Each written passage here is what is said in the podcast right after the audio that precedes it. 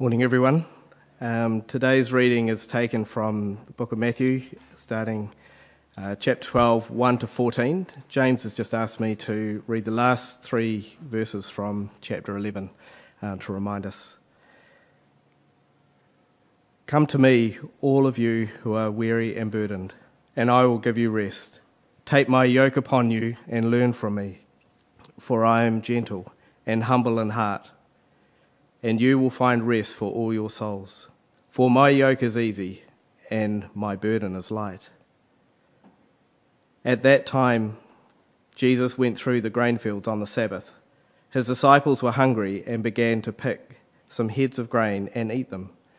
When the Pharisees saw this, they said to him, "Look, your disciples are doing what is unlawful on the Sabbath." He answered, "Haven't you read what David did when he and his companions were hungry? He entered the house of God, and he and his companions ate the consecrated bread, which was not lawful for them to do, but only for the priests. Or haven't you read in the law that on the Sabbath the priests in the temple desecrate the day and yet are innocent? I tell you that one greater than the temple is here.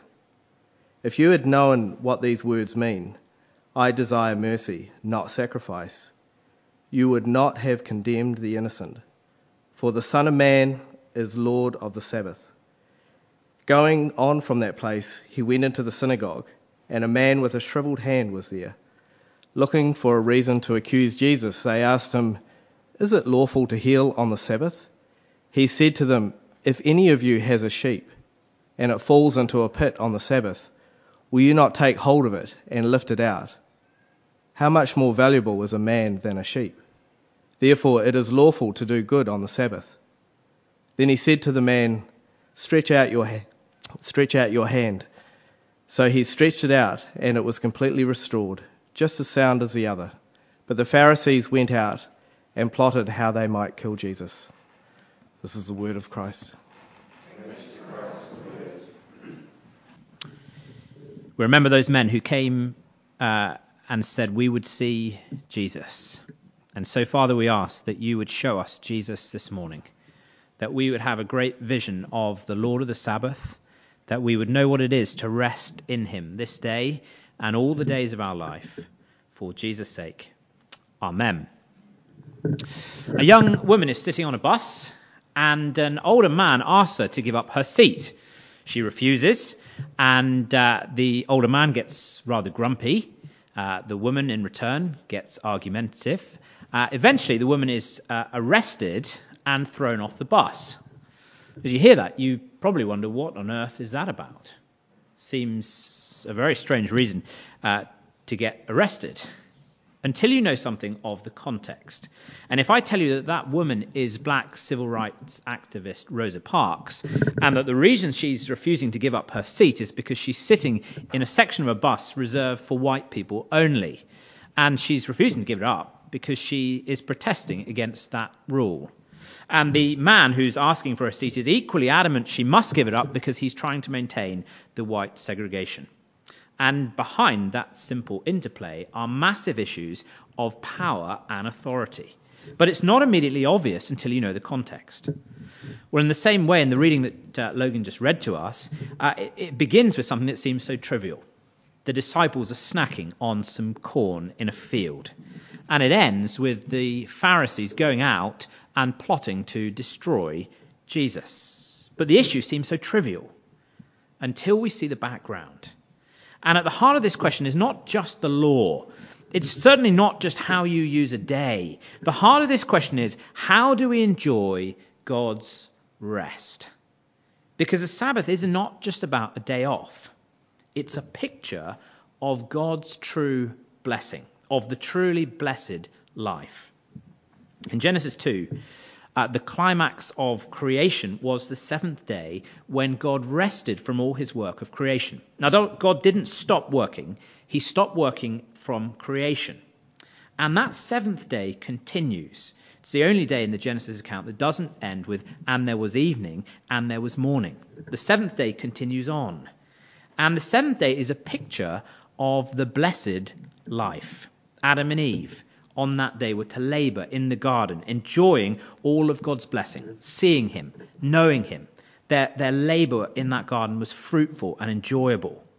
But of course, it was all lost as they turned from God and sinned. But that promise of rest remains. There is a time when God will restore the world and he will pour out his blessing on people. We will know him and love him as we are designed to do. And in the Old Testament, Sabbath and rest were a picture of that ultimate rest. So as Israel went into the promised land, the promise was that God would give them rest from their enemies. And as they took a Sabbath, both a Sabbath in the week and Sabbaths for the land and that kind of thing, it's more than just a Saturday, they were pictures of the ultimate rest and blessing of God. And it's something of a tragedy that we've reduced our idea of the Sabbath just to a day.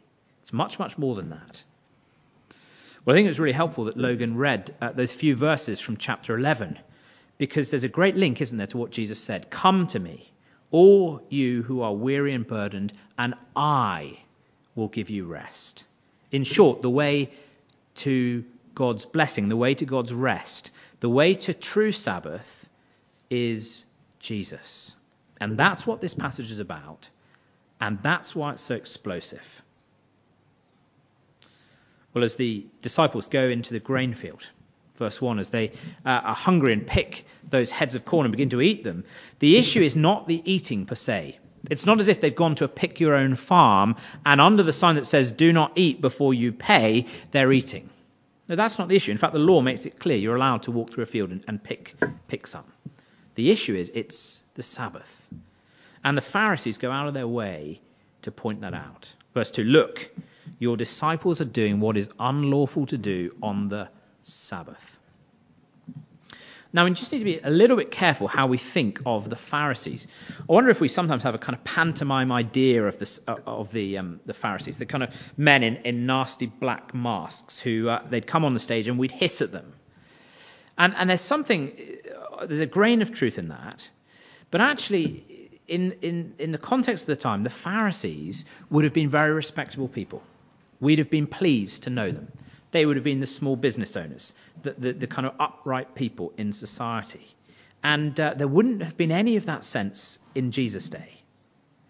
And the reason they're very precious about the Sabbath is because they think keeping the law, keeping the Sabbath, is the way to God's blessing. And there's certainly a lot in the Old Testament about the reason that Israel lost God's blessing is because they didn't keep the Sabbath.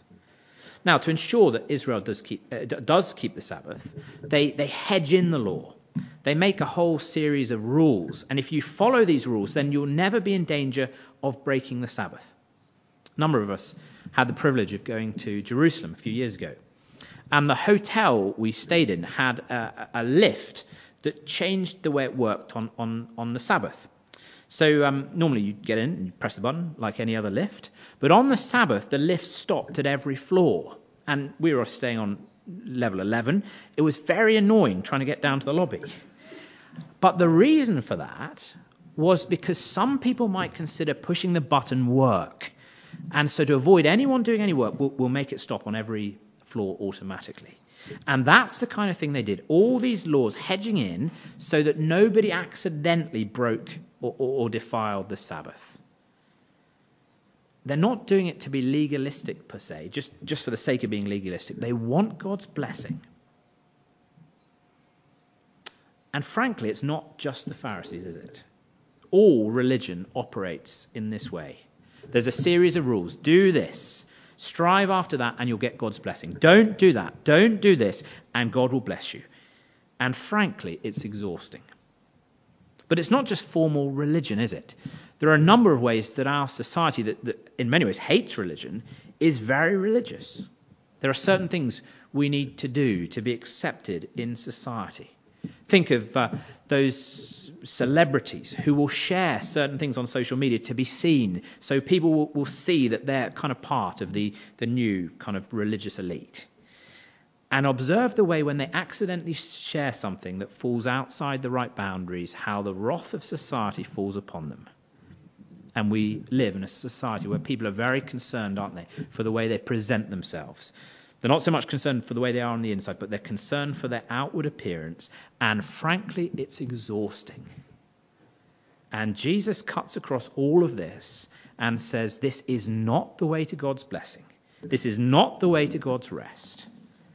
And actually, come to me, and I will give you everything you seek for free. Well, Jesus piles up several examples to make the point that he can do this. First, he uses the example of King David. And he says the greater king is here, a king greater than the Sabbath. Look at verse 3. And he says to these Pharisees, haven't you read what David did when he and his companions were hungry? And you can read about that in 1 Samuel chapter 21. And the point is not just that somebody else broke the law, and so Jesus thinks he can break the law. No, this is David on the run from King Saul, and he doesn't have any food. And so he goes to the priest and he says, I am God's anointed king on a holy mission. And so the priest gives him something that's lawful only for the priest to eat. And the point, I think, is this.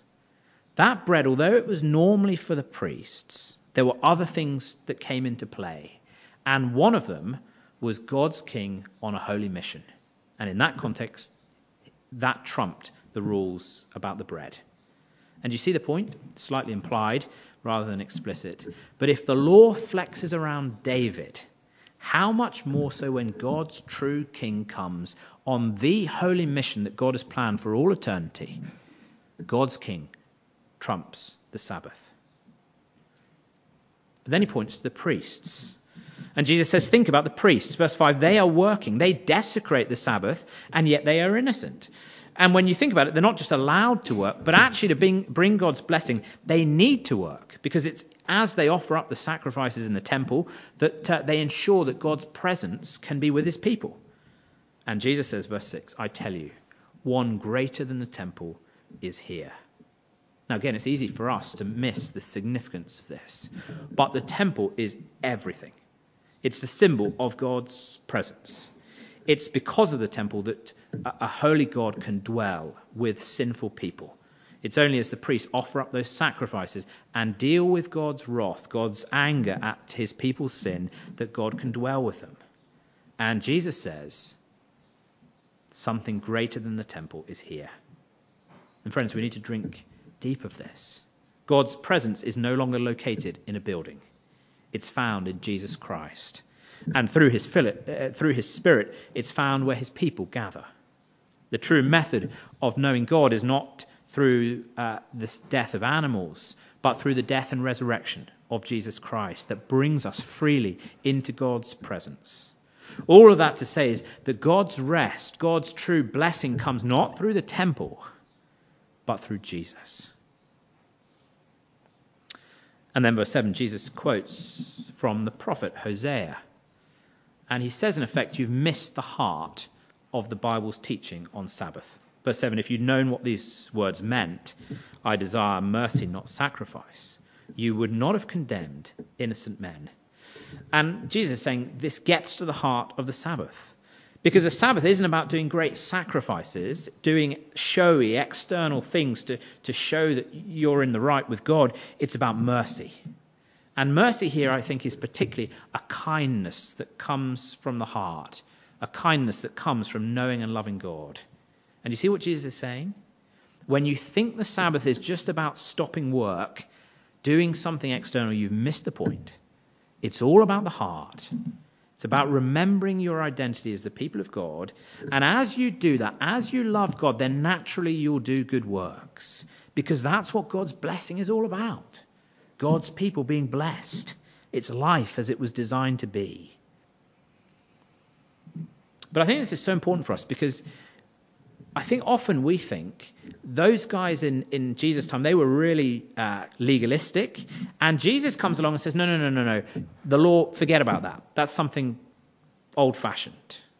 But Jesus is really clear, isn't he? In Matthew chapter 5, he says, I have not come to abolish the law and the prophets, but to fulfill them. None of the law will be abolished, Jesus says. And it's not that these Pharisees are legalistic and Jesus says, don't worry about the law. It's that they're not bothered about the law enough. They've missed the point about the Sabbath because they don't take the law seriously enough. They missed the heart of it. And Jesus says, if you'd seen what this law really means, you'd never have condemned my disciples, because this law is meant to show you that I am the Lord of the Sabbath, verse 8. And again, it's a massive claim, isn't it? In the Old Testament, the Sabbath is called my Sabbath by the Lord God himself. And here Jesus says, it's my Sabbath. I'm the Lord of the Sabbath. And you see the massive claim? Reminds us Jesus is not just a man, as we saw in the kids' spot. Who is this man? He's the very Son of God. And because he's the Lord of the Sabbath, he is the one who can give true rest.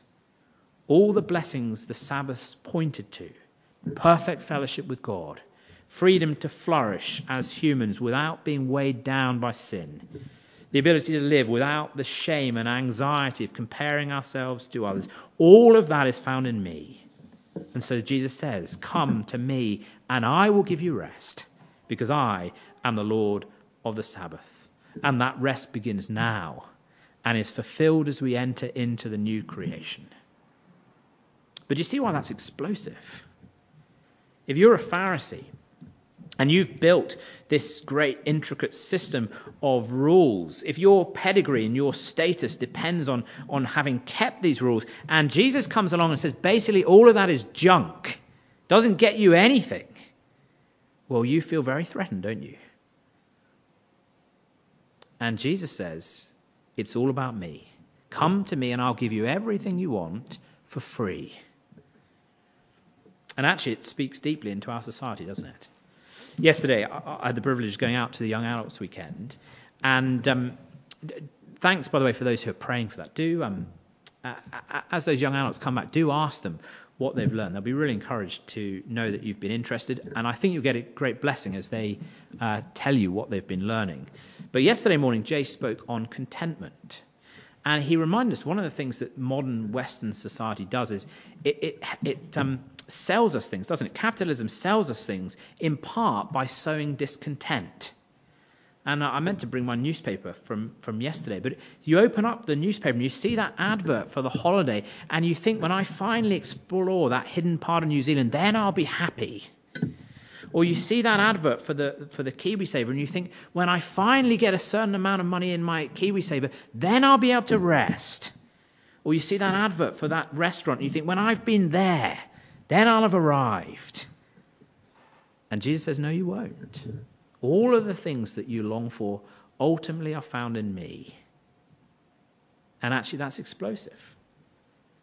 Because if all of us, imagine if all the people in the West listened to Jesus and found our rest not in our things but in him, well, what would it do to the S&P 500? It would be a shock worse than coronavirus.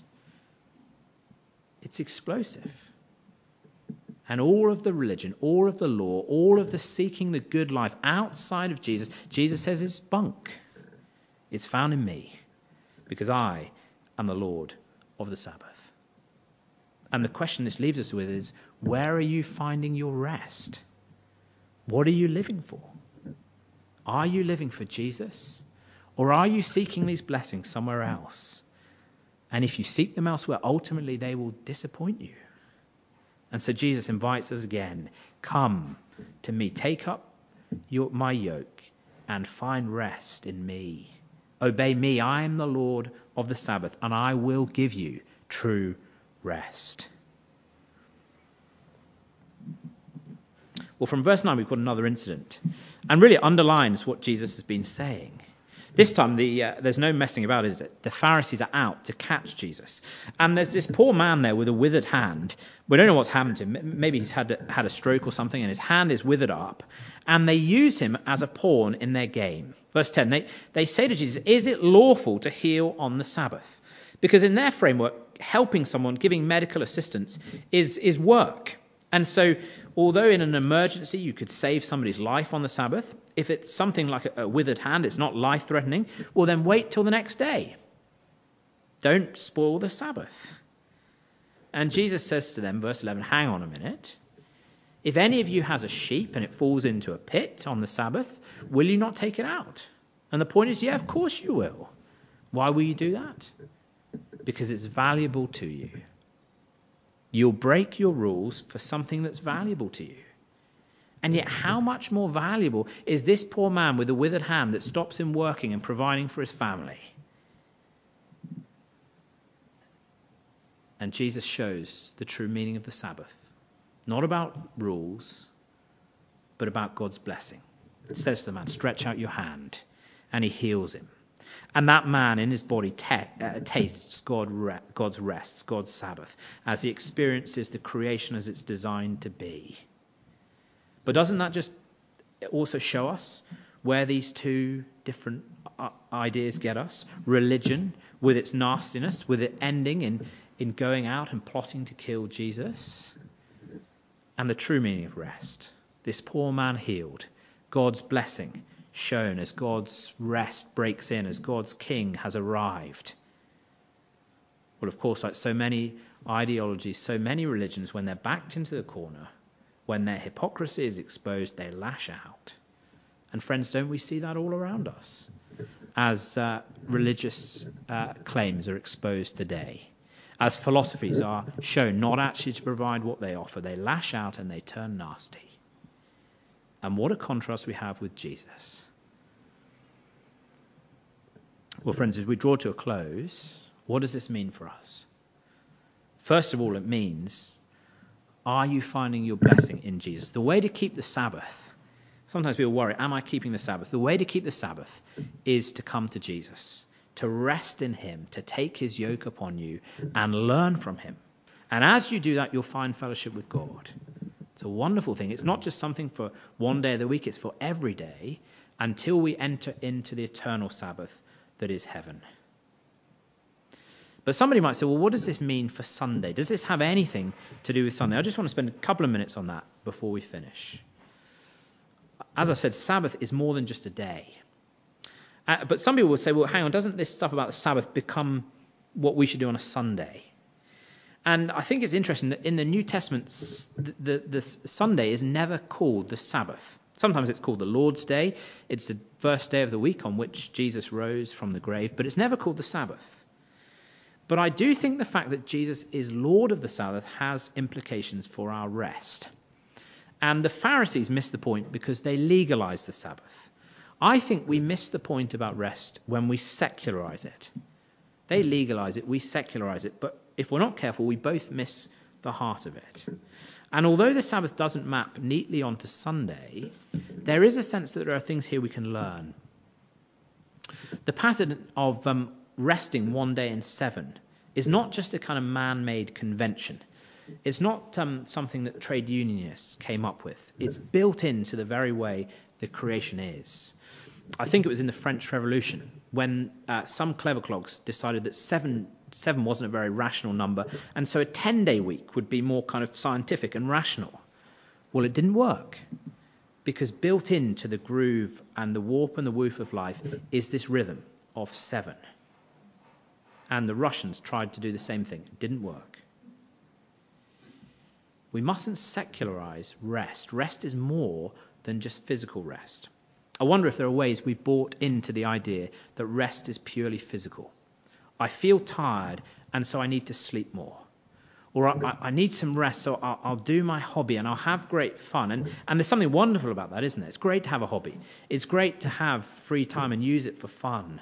But if that's all we do with our rest, it's a kind of pseudo-rest.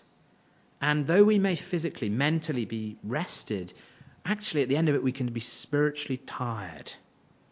Somebody a while ago said to me, I feel worn out, so I think I'll have some time off church. And there's a great irony in that. True rest comes from Jesus as we take his yoke upon us.